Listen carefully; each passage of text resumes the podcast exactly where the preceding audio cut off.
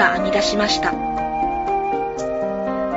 未来は現在の歩みが編み出します。今を生きる私たちは未来を編む一本の針。希望ある未来を築くために先人の残した言葉を編み込んでいきます。命をつなぐ架け橋。戦争体験記を読む。この番組は戦争を体験した人々が自費出版した本。自治体や戦友会などが編集した戦争体験記の中からその一部を朗読してお送りします。ナビゲーターは立教大学 YMCA シニアの江波葵です。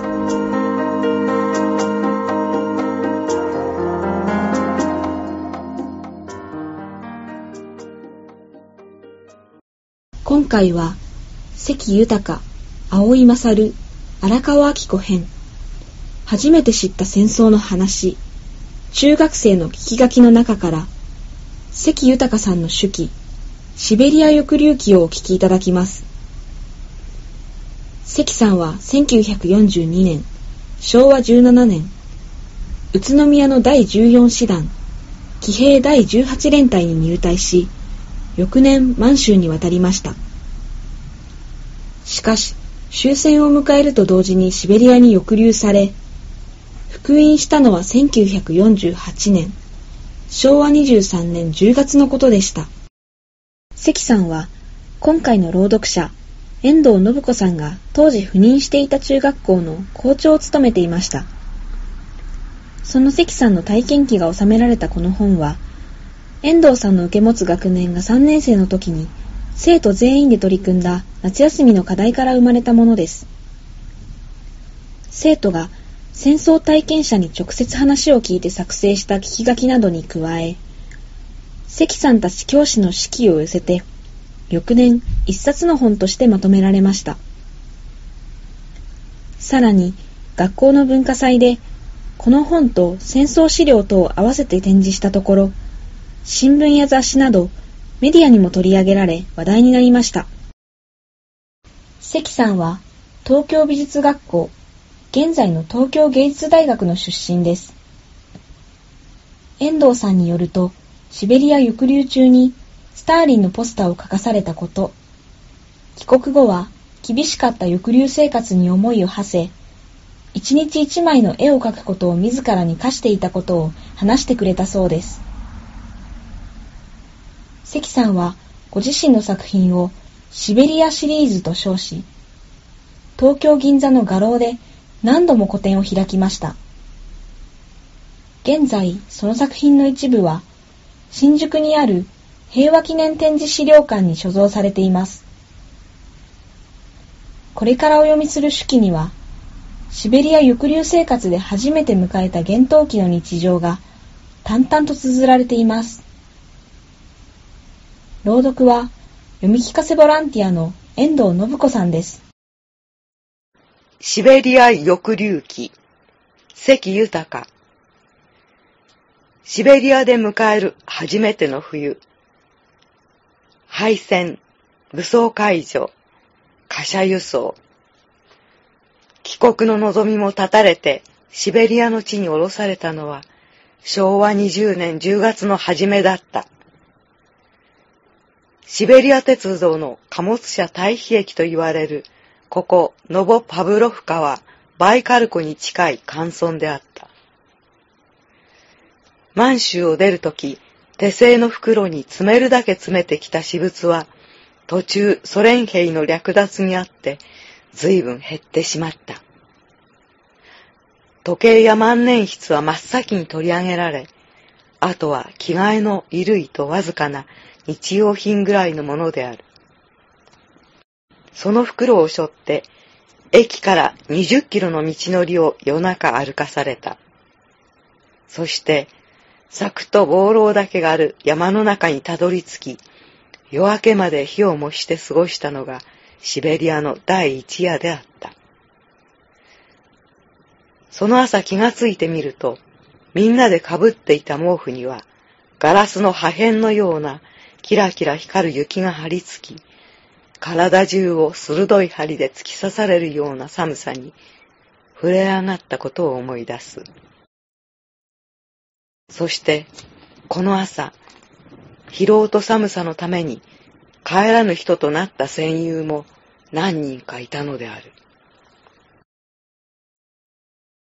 駅から6キロ20キロという地点に日本人捕虜を収容する強制労働収容所は点在していた。この辺りは赤松の原始林地帯であった。捕虜はその伐採に借り出された。寝起きする収容所の建物は、ほとんど現地に着いてから日本人捕虜の手によって作られた。四五十人が収容できる小屋は、はじめにその大きさの穴を掘る。穴の深さは1メートル余り。そこへ赤松の丸太を積み上げ、丸太と丸太の間には苔を詰める。屋根は細い枝や背板で作った。中は二段に仕切られ、細い枝を敷き並べたところが寝台になる。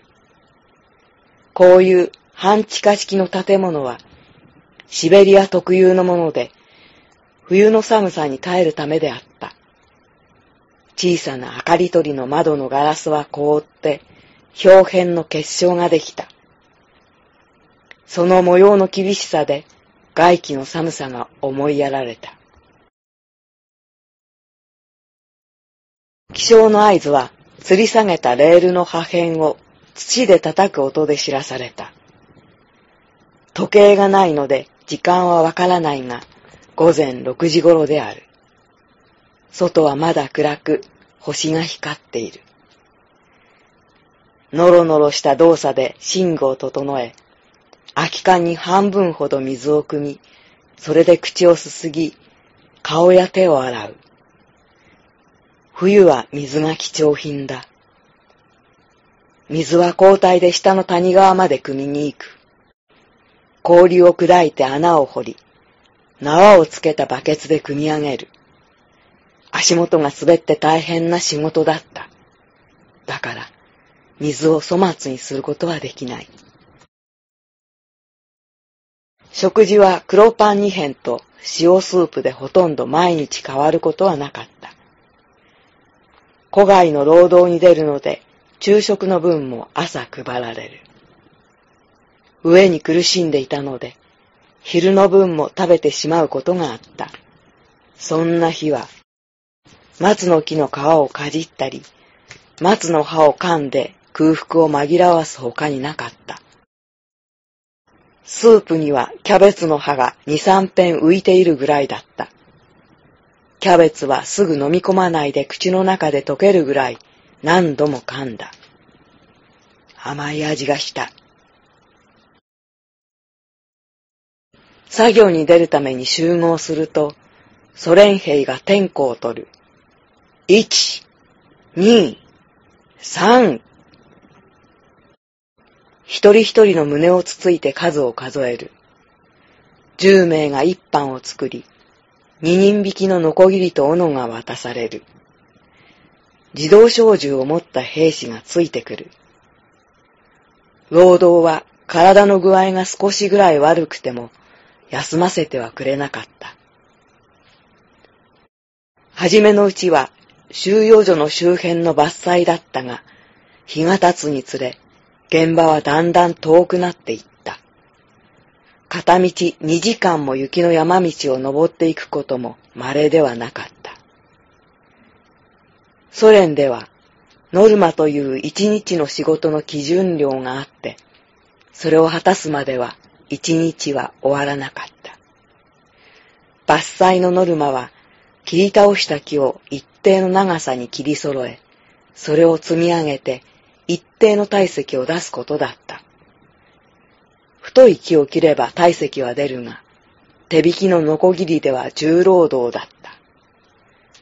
細い木は切るのは楽でも体積が出ない。それに木の表面は樹液が凍った層をなしていた。ノコギリは氷の破片を散らして仕事はなかなかはかどらない。一日のノルマはソ連人の監督が一つ一つ測って確かめる。ノルマが終わる頃は、あたりはもう暗くなっている。誰も口を聞く元気もなく、早く夕食にありついて眠りたいばかりであった。夕食が済んでもまだ帰らない組がある。スープの中身を残しておこう。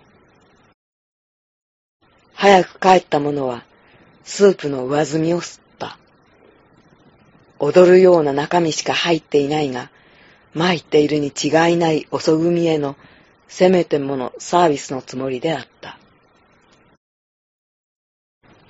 今朝、熱がある、と言っていた戦友は、その夜、遺体で戻ってきた。ふらついた足で谷へ滑り落ち、運悪く倒木が重なってきたのだという。遺品は枕代わりにしていた満州から持ってきた袋切りなかった。袋の中には奥さんとお子さんの写真があった。それを預かろうという気も回らない。いつ同じことが我が身に降りかかるかわからなかったからである。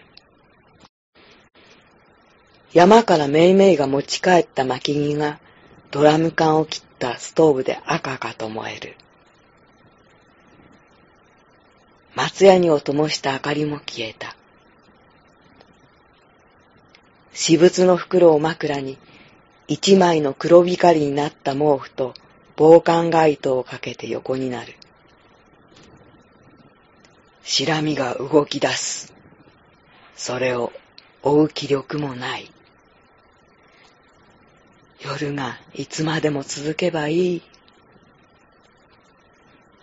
日本の夢を見ようと思っても、もう頭の中は空っぽで、灰色の幕が降りたままである。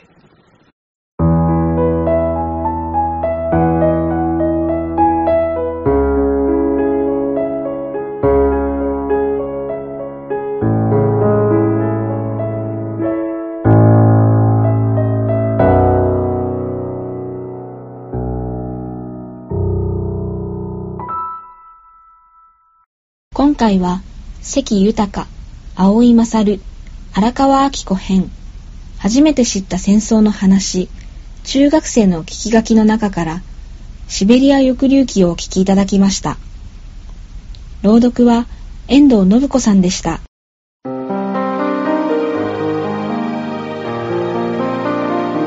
命をつなぐ架け橋、戦争体験記を読む。